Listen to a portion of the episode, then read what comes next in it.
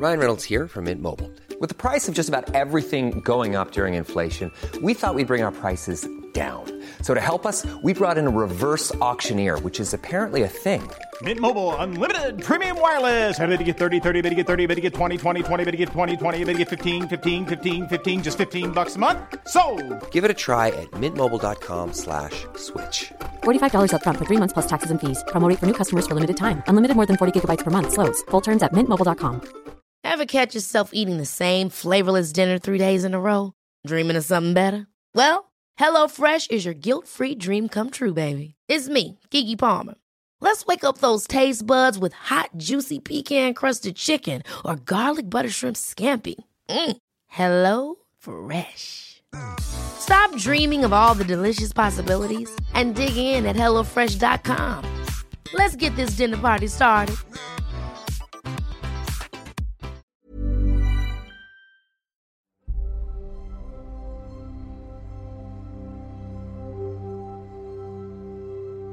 Hi, welcome to Timeline Tapes. This is the podcast brought to you from the team behind Timeline, the YouTube channel dedicated to world history, and I'm your host, Nate Fisher.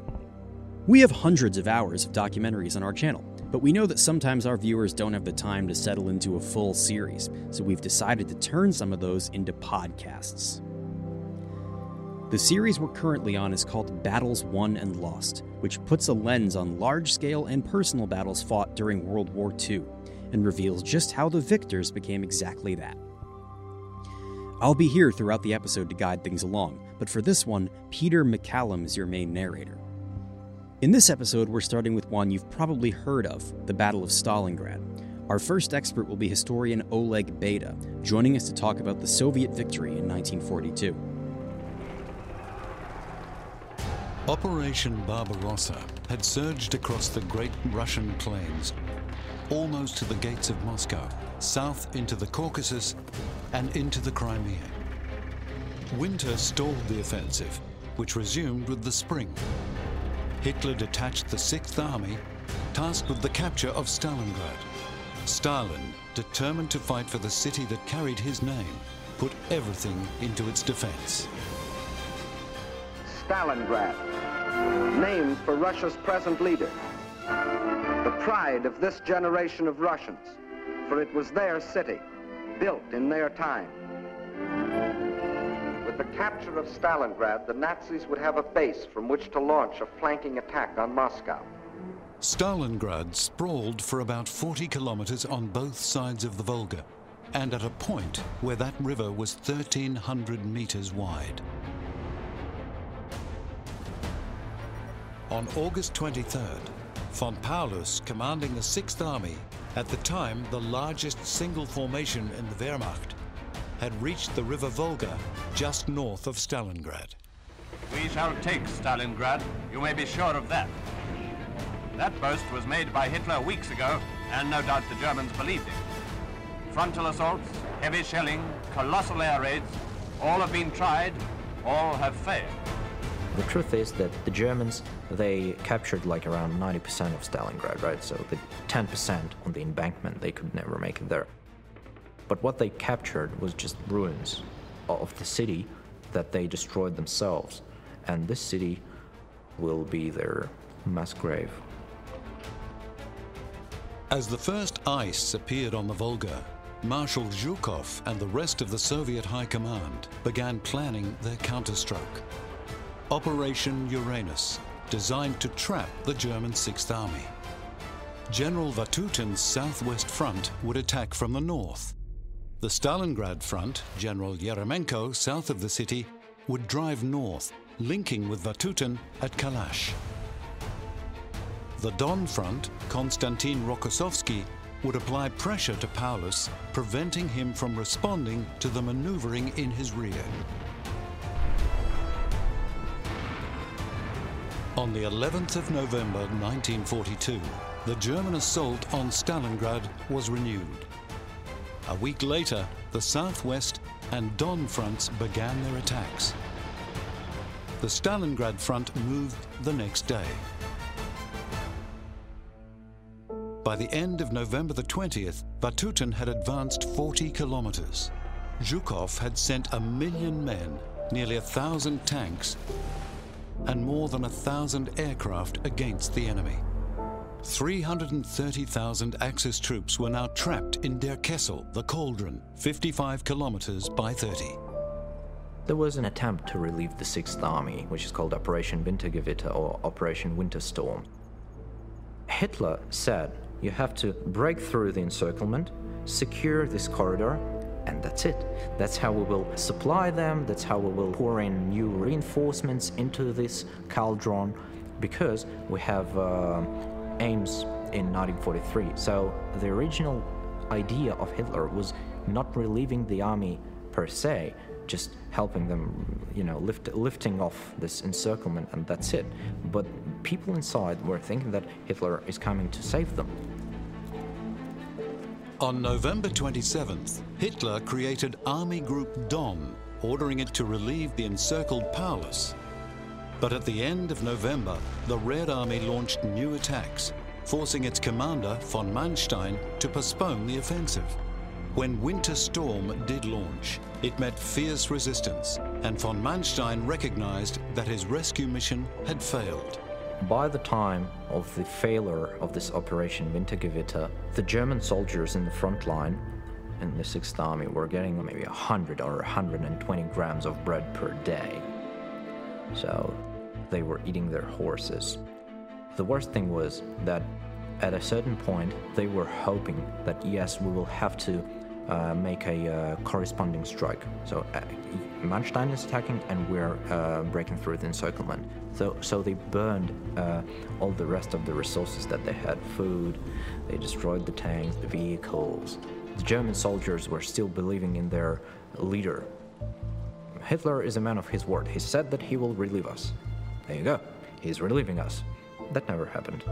On December the 16th, the Soviets launched Little Saturn against the Italian Eighth Army, which was wiped out. Tatsinskaya, the main airfield used by the Germans for resupply, was now in Soviet hands. This is the scene of the captured German airfield northwest of Stalingrad. It looks as if the Hun retreated according to plan, doesn't it? Like hell it does. On the 10th of January 1943, the decisive Soviet assault began. The perimeter formed of six Soviet armies drew in like a dragnet on the West Bank.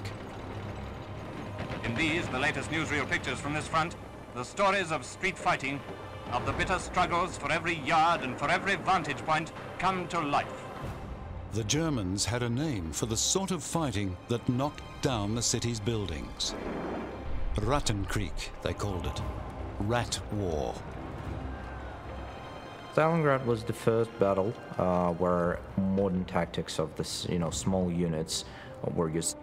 Because the city was destroyed by bombardment prior to the Germans actually entering the city, they were defending these half-destroyed houses and piles of rubble. It was like a mishmash, you know, like on the ground floor it could be Germans, on the second floor it could be Russians, then Germans again.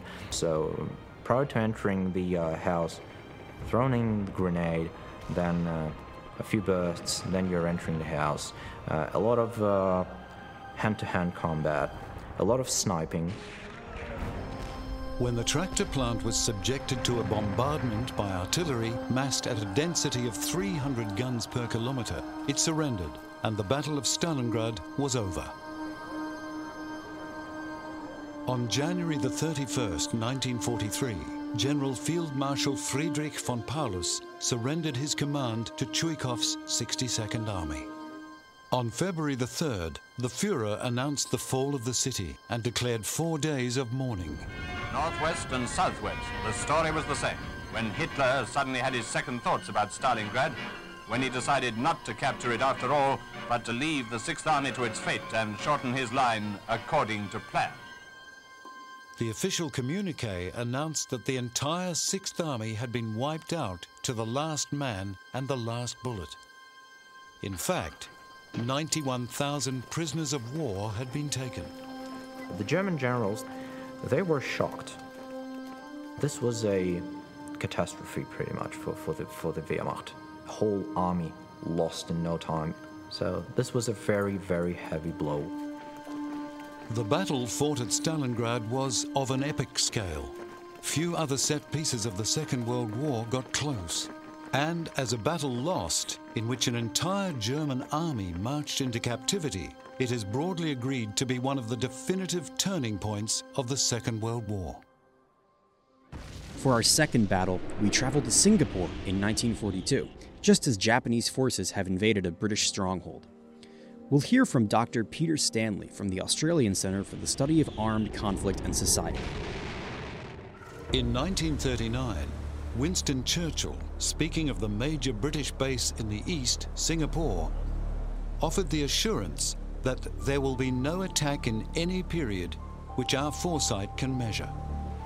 What Churchill perhaps instinctively knew was that if the Union Jack were to be lowered at Singapore, it would be a blow to British prestige from which the Empire might never recover. But by 1942, the British Empire in the East was crumbling. British troops were falling back, concentrating their strength on the island fortress of Singapore. Singapore had been created by the British as a strategic base in order to defend its imperial possessions in Asia. For 20 years, the British had been building a naval base and everything that goes with it in order to provide a bastion to protect against what threat? The Japanese threat. In late 1941, the Japanese enter the, the war. Singapore is, is at peril, and the British strategy proves to be completely worthless because the Singapore strategy depends not just on the existence of a naval base, but upon the existence of a fleet to be based in that naval base. They don't have the fleet because they're fighting the Germans in the North Sea and the Atlantic and the Mediterranean. So, Singapore, this imperial bastion, is to be defended from the land by an army. Their resistance would last less than two months. General Wavell, the overall commander in the Far East, had warned Churchill in mid January that Singapore could not be held. Churchill's words expressed both determination and desperation. No question of surrender must be entertained, he said, until after protracted fighting in the ruins of Singapore City. But Churchill also admitted that the possibility of Singapore having no landward defences no more entered my mind than a battleship being launched without a bottom. On the 1st of February, the equivalent of four divisions stood in Singapore. They had blown the causeway to the mainland, but the Japanese had boats. On the 6th, a Japanese landing on the island of Pulau Ubin was a feint the main invasion of the island followed a day later, when three Japanese divisions crossed the Johor Strait. Their beachheads well established by the 9th, they began their advance across the island towards Singapore City, to which the island's 1 million civilian population had withdrawn. On the 10th, Wavell made his last visit to the island, leaving it in the command of Lieutenant General Arthur Percival, officer commanding Malaya. General Wavell ordered Singapore to hold on, for help was on the way. Percival's defeat in Singapore, and just as much his appearance, have caused him to be cast unfairly as the villain of the piece. The British commander in Singapore, Arthur Percival, is not a charismatic commander. He's cautious. He tries to defend the entire perimeter of the island even though the Japanese won't land on the entire perimeter, they only land in one place. He won't move sufficient troops to meet that landing because he fears they'll land somewhere else, a reasonable fear, but not as it turns out true. So Arthur Percival is both, well, regarded as incompetent, but he's certainly unfortunate. Percival's forces had no tanks. He had received aircraft, but many of these were destroyed on the ground by Japanese bombers, and much of his command comprised poorly trained troops. Some Australian units had been shipped out after two weeks' basic training and had never fired their rifles. And here's quite another story, one that I wouldn't advise anyone to doubt. The departure of troops from Australia on their way to reinforce Singapore.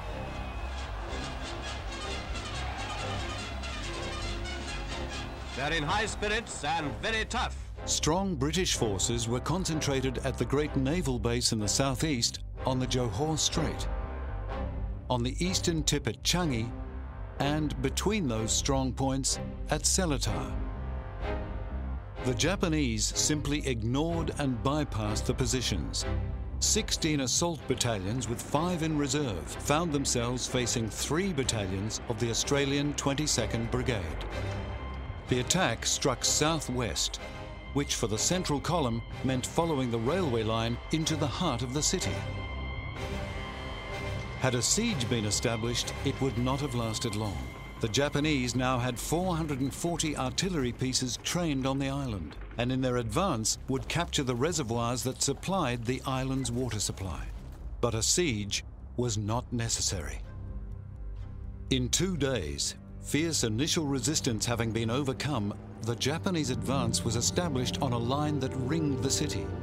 It was February the 11th, by the 13th, the perimeter had shrunk to a 40 kilometer line around the city with troops pulled back into its defense from Changi and along the beaches. The Japanese were outnumbered by almost three to one. Yamashita knew that he would need to not just conceal that fact, but make the opposite appear to be true. The Japanese strategy to conquer Southeast Asia in 1941 42 looks extremely dodgy because they send relatively small, lightly equipped forces to a range of places simultaneously and tell them to get on with it. So it's, a, it's an act of confidence. And in fact, it's a confidence trick because in, in most cases, the Japanese forces are smaller, more lightly equipped, and less powerful than their adversaries. The Japanese win at Singapore not because they're stronger, but because they're bolder. So successful were Yamashita's tactics that the surrender, which was to furnish images that have become a staple of stories about the fall of the British Empire, was only four days away. Yamashita ordered his artillery to fire as though their supply of ammunition was inexhaustible.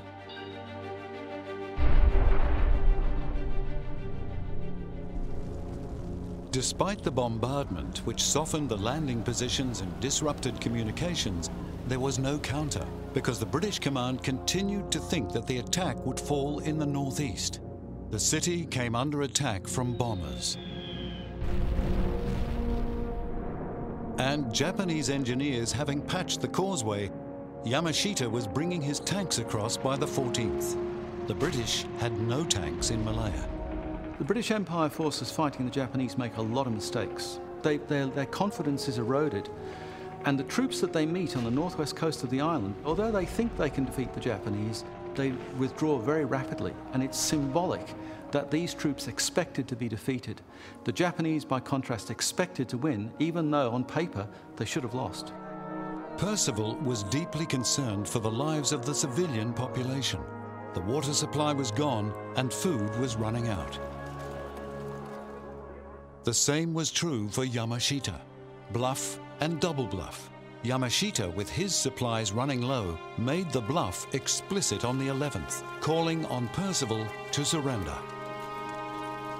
On the 14th, St. Valentine's Day, the Japanese advance reached the Alexandra Hospital.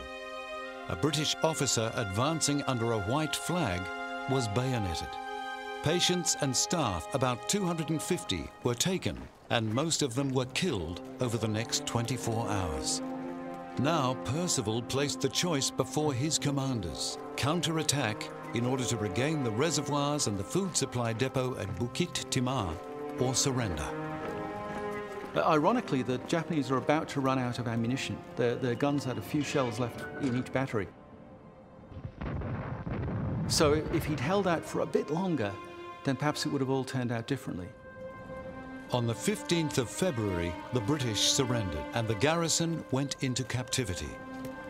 What sort of captivity, Percival was not to know.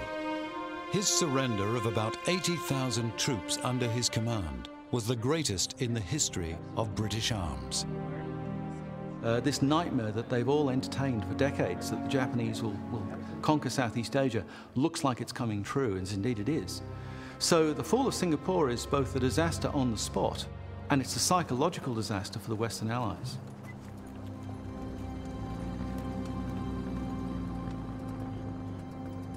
Now for our next battle, taking place at Anzio Landing in Italy in 1944. For this, we're joined by historian Gregory Blake. Following the successful invasion of Sicily, Allied troops moved to the invasion of the Italian peninsula. But as they were to discover in the long and draining campaign ahead, Italy is a very defensible place. Mussolini may have gone, but the Germans were not.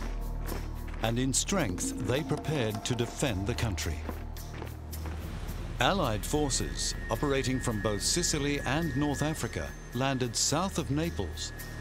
The British 8th Army at Taranto on the instep and the US 5th at Salerno. Under cover of smoke, men and vehicles went steadily ashore. The most difficult, the most bloody phase of any combined operation now lay immediately ahead of these men. Withstanding fierce German counterattacks, particularly on the Salerno beachhead, the two armies linked up on September 16th, and Kesselring, commanding German forces in Italy, ordered his troops to withdraw northwards.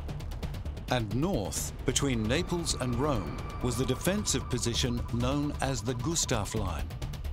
The British 8th began its assault on the line in late November. The US 5th continued its advance, finally forcing the German 10th Army to withdraw to Gustav at the beginning of December. A plan to speed the conquest of Italy by hooking past the Gustav line was developed. This was Operation Shingle. Operation Shingle on the surface was a really good idea. And this, of course, attracted politicians such as Winston Churchill, who pushed for it very hard. And it's one of those examples of a military idea that was driven more by politics than military sense. It was from the start compromised by priority being given to the planning for Overlord, the invasion of Europe that would happen in June on D Day. Despite reservations, the operation went ahead. On January 22nd, Allied troops would land at a place called Anzio, less than 20 kilometers from Rome. It should have been a success. Two divisions, the British 1st and American 3rd, landed and quickly established a substantial bridgehead, 24 kilometers long by 12 deep. They were opposed by the only German forces in the area, two battalions. The Germans were completely surprised. I mean, on day one, there was virtually no opposition. But what, of course, the Germans did do was they reacted very quickly and very effectively. Within three days, there were several German divisions blocking all the exit routes from the landing site, uh, and these only built up in number very quickly. But US General John P. Lucas remained on the beach building and strengthening the bridgehead. I had hoped, said Winston Churchill, that we were hurling a wildcat on the shore. But all we got was a beached whale. As Lucas held his ground, Kesselring acted swiftly, ordering the 14th Army south of the road to confront the invader.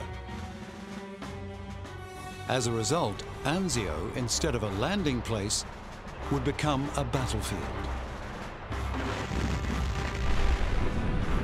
And within a month of landing, General Lucas would be replaced by General Truscott.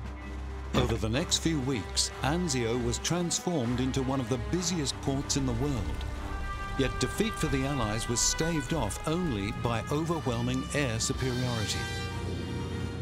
Bostons, among other types, flew in over the beaches to bomb the Germans and their communications further inland. Our control of the air was virtually complete.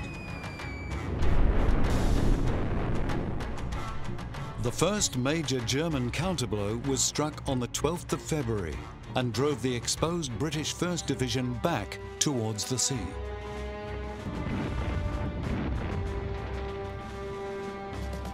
They underestimated them. They had assumed that the German army, which had been fighting on the Gustav line for quite some time, would be exhausted and that the troops would not be up to reacting quickly. So, in effect, they didn't really appreciate what they would be up against. Within 10 days, the British 1st Division had been pushed back almost to its start line. But German casualties were high, and they were unable to press the attack, resuming after four days with 10 divisions that were pitched against only five Allied. This was an attempt to split the beachhead and divide the occupying force which only air and artillery power was able to defeat. The land forces advanced six and a half kilometers in two days. It was air superiority which again decided the issue when the Germans returned to the attack on February 29th. This time, the US 3rd Division bore the brunt and was driven back towards the sea but Allied aircraft outnumbered German planes by about 10 to 1. And Allied action was supported by warships close in. As at Salerno, so here at Anzio, close naval support has been invaluable. Indeed, throughout these critical days, all services, British and American, have worked as one. The battle turned into basically a contest of attack and counter-attack.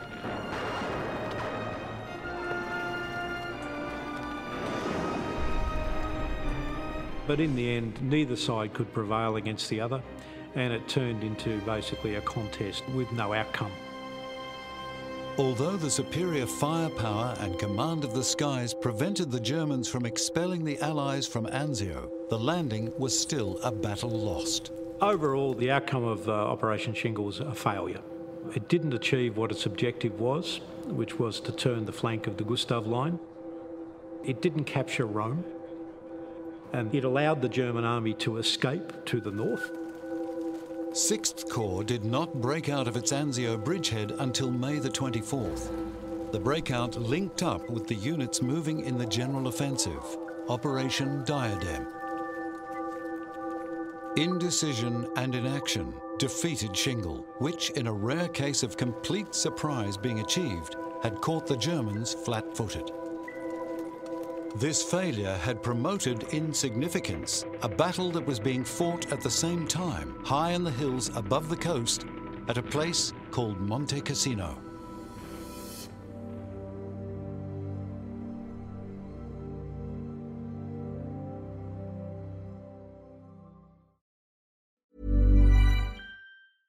Hey, I'm Ryan Reynolds. Recently, I asked Mint Mobile's legal team if big wireless companies are allowed to raise prices due to inflation. They said yes. And then when I asked if raising prices technically violates those onerous two year contracts, they said, What the f are you talking about, you insane Hollywood ass? So to recap, we're cutting the price of Mint Unlimited from $30 a month to just $15 a month. Give it a try at mintmobile.com slash switch. $45 upfront for three months plus taxes and fees. Promo for new customers for limited time. Unlimited more than 40 gigabytes per month. Slows. Full terms at mintmobile.com. Ever catch yourself eating the same flavorless dinner three days in a row? Dreaming of something better? Well, HelloFresh is your guilt-free dream come true, baby. It's me, Keke Palmer. Let's wake up those taste buds with hot, juicy pecan-crusted chicken or garlic butter shrimp scampi. Mm. Hello Fresh. Stop dreaming of all the delicious possibilities and dig in at HelloFresh.com.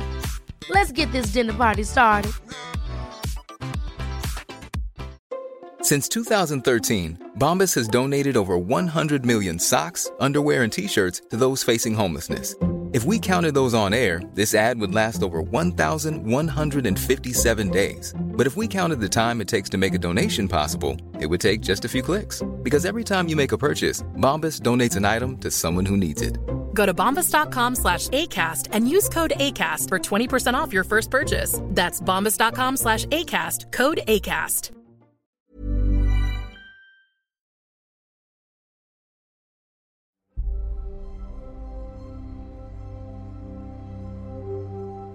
Welcome back to Timeline Tapes.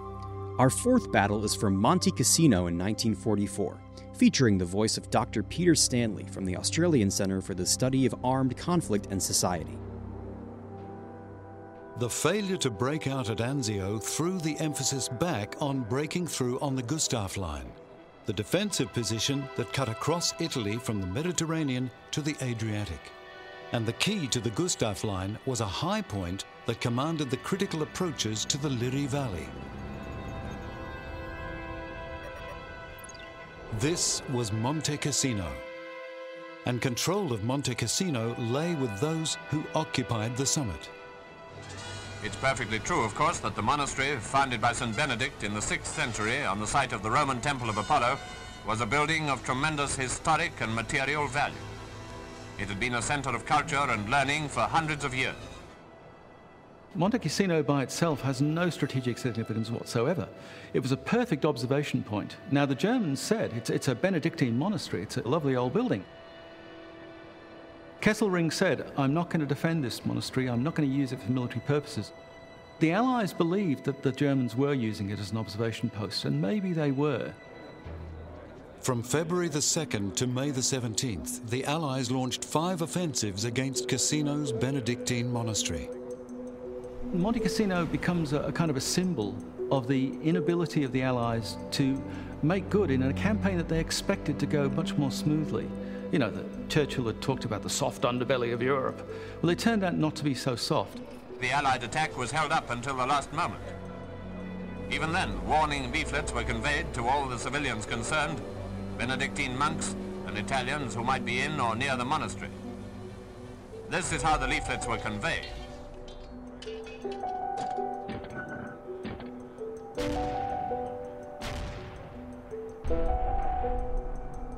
The American 34th Division went in first on January 24th.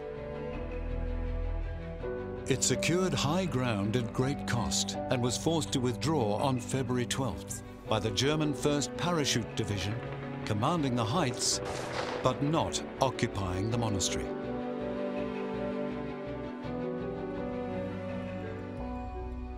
By an irony, their commander, General von Senger und Etterlin, was himself a lay member of the Benedictine order. From the 16th to the 18th, the New Zealand Corps, comprising 2nd New Zealand and 4th Indian Divisions, went in. And they too had to withdraw, despite support from 135 US flying fortresses, which reduced the monastery to virtual rubble. Absolute military necessity could permit no further reprieve. So the bombers came over. Mitchells, marauders, and fortresses.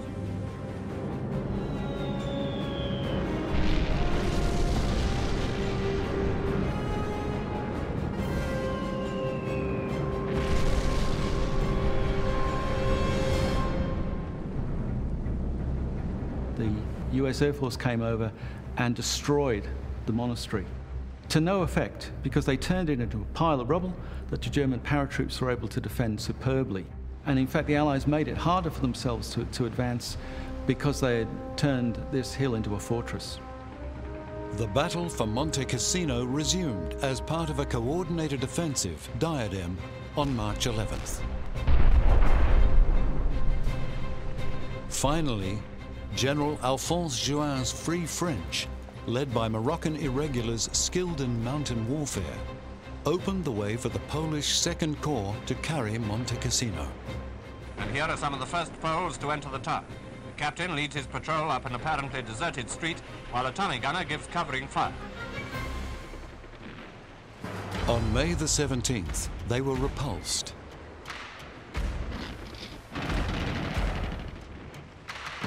But returned to the attack the next day. On May the 18th, the Polish flag flew above the ruins as the Germans finally withdrew. The Allies won through at Cassino by sheer bloody determination, by making one attack after another, and eventually getting a, a, a strategy to, to break through that, that blockage. Monte Cassino is partly a symbol of the United Nations. You know, that there's so many nations involved in trying to break through this, this German bastion that, that that might be its biggest significance. Despite tenacious resistance, the German defenders had lost the battle and were forced to withdraw. and Monte Cassino, founded in 526 by St. Benedict and numbering St. Thomas Aquinas among its early monks, was demolished in what is probably the greatest cultural loss of the war.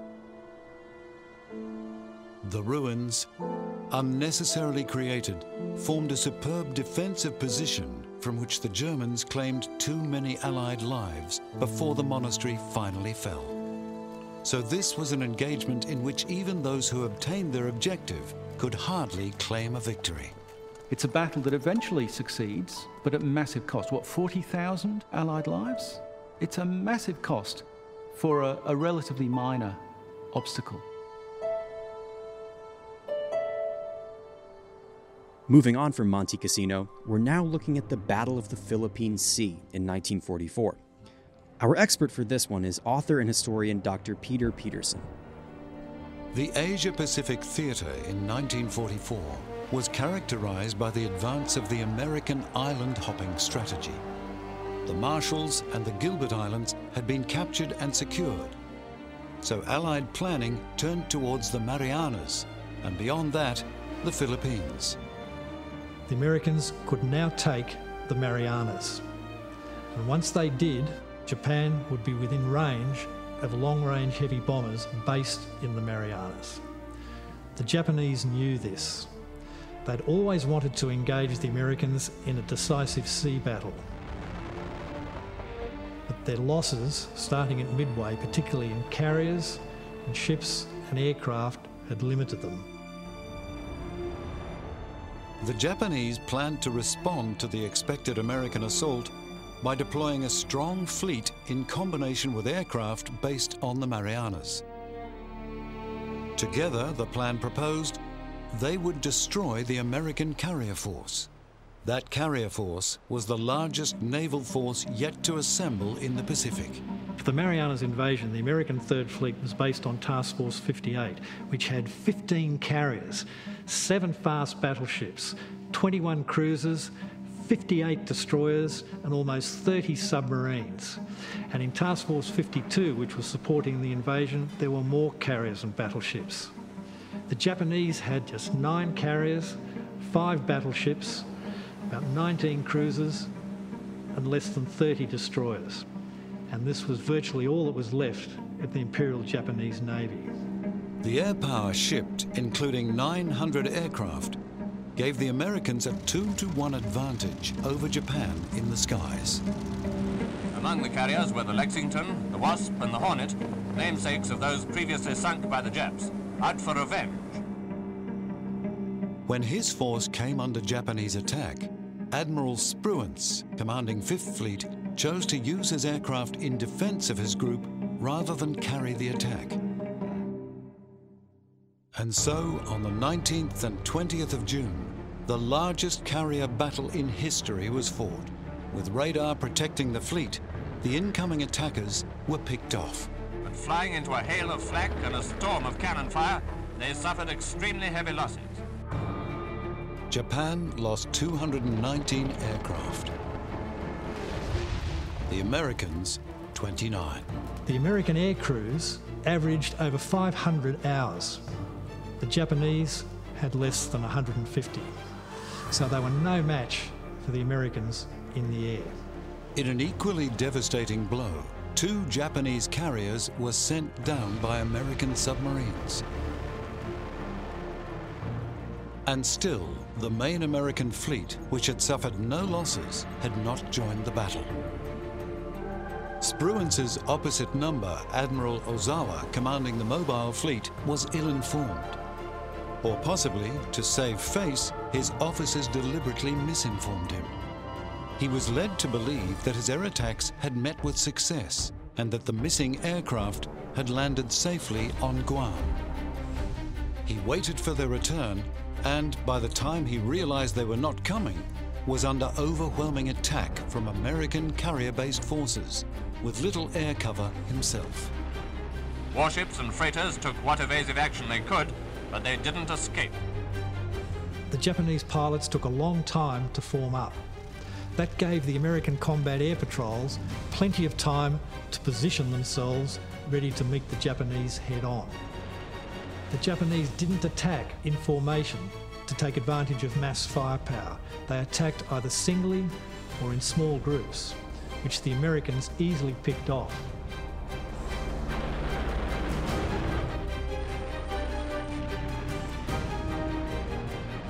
Many Japanese pilots veered away before they were within bombing range. The Japanese couldn't even execute the most basic manoeuvres. A further carrier was sunk, other ships were damaged, and 65 more aircraft were destroyed. This was the action that the Americans dubbed the Great Marianas Turkey Shoot, and it was a complete and unambiguous victory. In the final tally, the Japanese had lost three carriers and 480 aircraft. The Americans had lost no ships and 29 aircraft. The critical point was those American losses were replaced overnight. The Japanese couldn't replace theirs. The Marianas were secured. In August and before the end of the year, B 29 superfortresses flying from them were bombing the Japanese home islands. The losses to materiel, but most significantly to trained aircrew, permanently and fatally weakened Japan. A novel solution to her shortage of skilled pilots would be found and named for the divine wind that had twice in the 13th century destroyed Mongol invasion fleets, saving Japan. That wind was called kamikaze.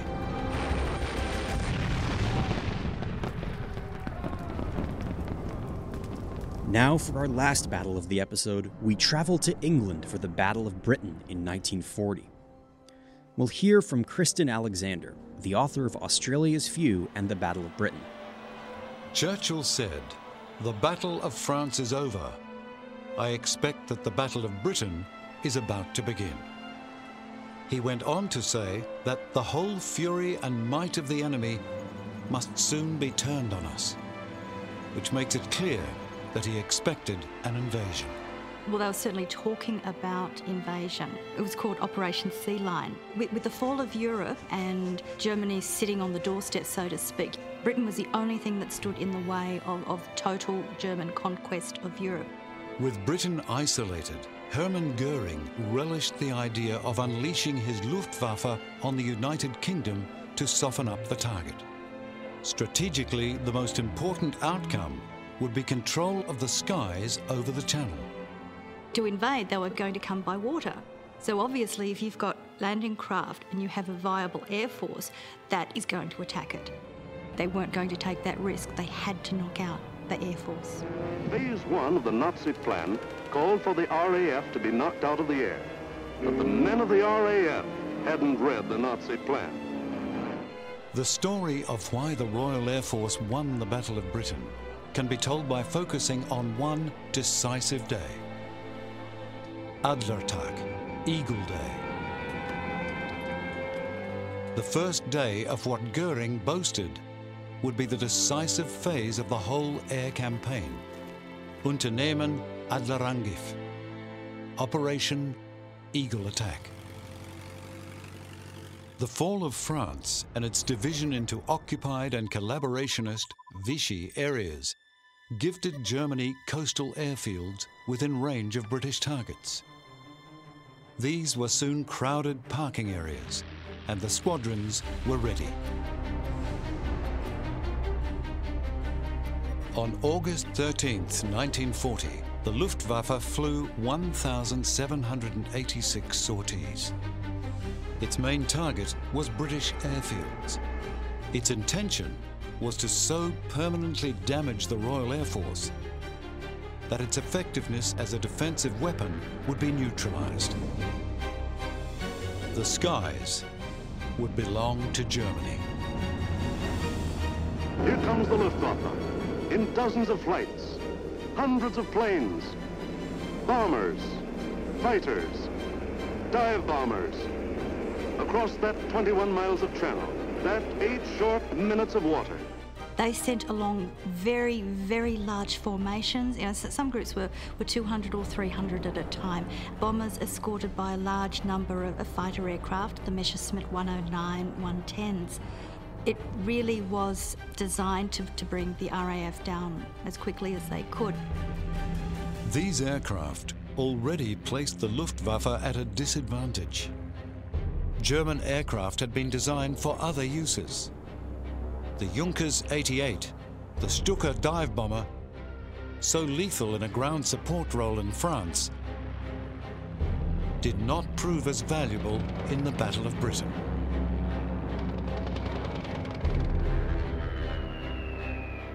They realised too that the best way to knock out a, a Messerschmitt, for instance, was a, a close quarter front on attack. So we always hear about, you know, the, looking at them, staring in the whites of their eyes. But this is what was happening. They flew as close as they could and they, they fired head on. Really dangerous, really risky, but, but very effective. The attritional nature of the battle also weighed against Germany. British aircraft, forced to make emergency landings, could be repaired. German aircraft were lost. Because the RAF was operating on its home territory, it had its aircraft factories, it had more pilots coming through training, so continual reinforcements. If, if a squadron lost four pilots in the morning, they would be replaced by the afternoon. Radar and the command and control system that responded to intelligence, whether from radar or from the network of spotters and watchers on rooftops and in churches around the country, tipped the balance. By mid-afternoon on the 18th, the battle was on all over southern England. An attack on Detling Airfield in Kent was devastating but pointless. German intelligence had got it wrong. Detling was not a fighter base. On Adlertag, the Luftwaffe destroyed 47 aircraft on the ground, but only one was a fighter. He bombed the airfields, and the fields were hit. But the planes were saved. For Britain, unlike Poland and the Low Countries, didn't make the mistake of bunching its planes on the runways. The planes of the RAF were scattered and hidden, only a few on any one field, and those in the far corners. Over Middle Wallop, nine Stukas were shot down by Spitfires after their ME-109 escort had been forced to turn back due to shortage of fuel. The actual cost of Adlertag was not decisive, but the momentum shift and gain in confidence was. They were very good at continuous assessment. So they, they knew when things were working, they knew when things weren't working. If, if Germany changed their tactics, the RAF responded. Two days after Adlertag, radar reported a large formation attacking the north. The controller of 13 Group felt instinctively that this would be the only attack on the north and risked throwing everything in the path of the incoming fleet. He scrambled every squadron from Catterick in Yorkshire to Drem east of Edinburgh. If he was wrong, the skies were open. But he was right. 15 enemy aircraft were shot down for the loss of one RAF fighter. And so, by initiative in command, better equipment, planes and radar, and individual skill, the Battle of Britain was won. On August the 20th, one week after Adlertag, Winston Churchill rose in Parliament to famously praise the few. With the Battle of Britain and with Churchill and his superb propaganda in bringing the people into the battle, they were part of the fight. They, they were willing to put up with everything that was happening. And they knew too that Britain was not going to lose. Britain would become victorious. Let us therefore brace ourselves to our duty. And so bear ourselves that if the British Empire and its commonwealth last for a thousand years, men will still say, this was their finest hour.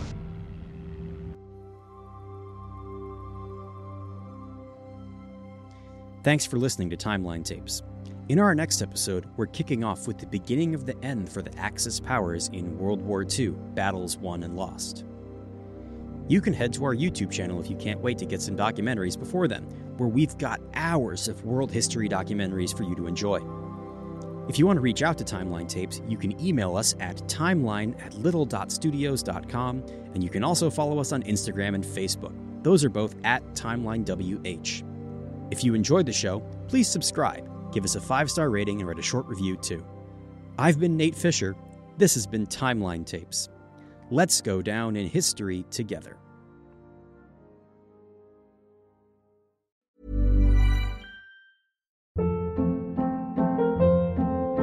Hold up. What was that? Boring. No flavor. That was as bad as those leftovers you ate all week. Keke Palmer here, and it's time to say hello to something fresh and guilt-free. Hello Fresh. Jazz up dinner with pecan-crusted chicken or garlic butter shrimp scampi. Now that's music to my mouth. Hello Fresh. Let's get this dinner party started. Discover all the delicious possibilities at hellofresh.com.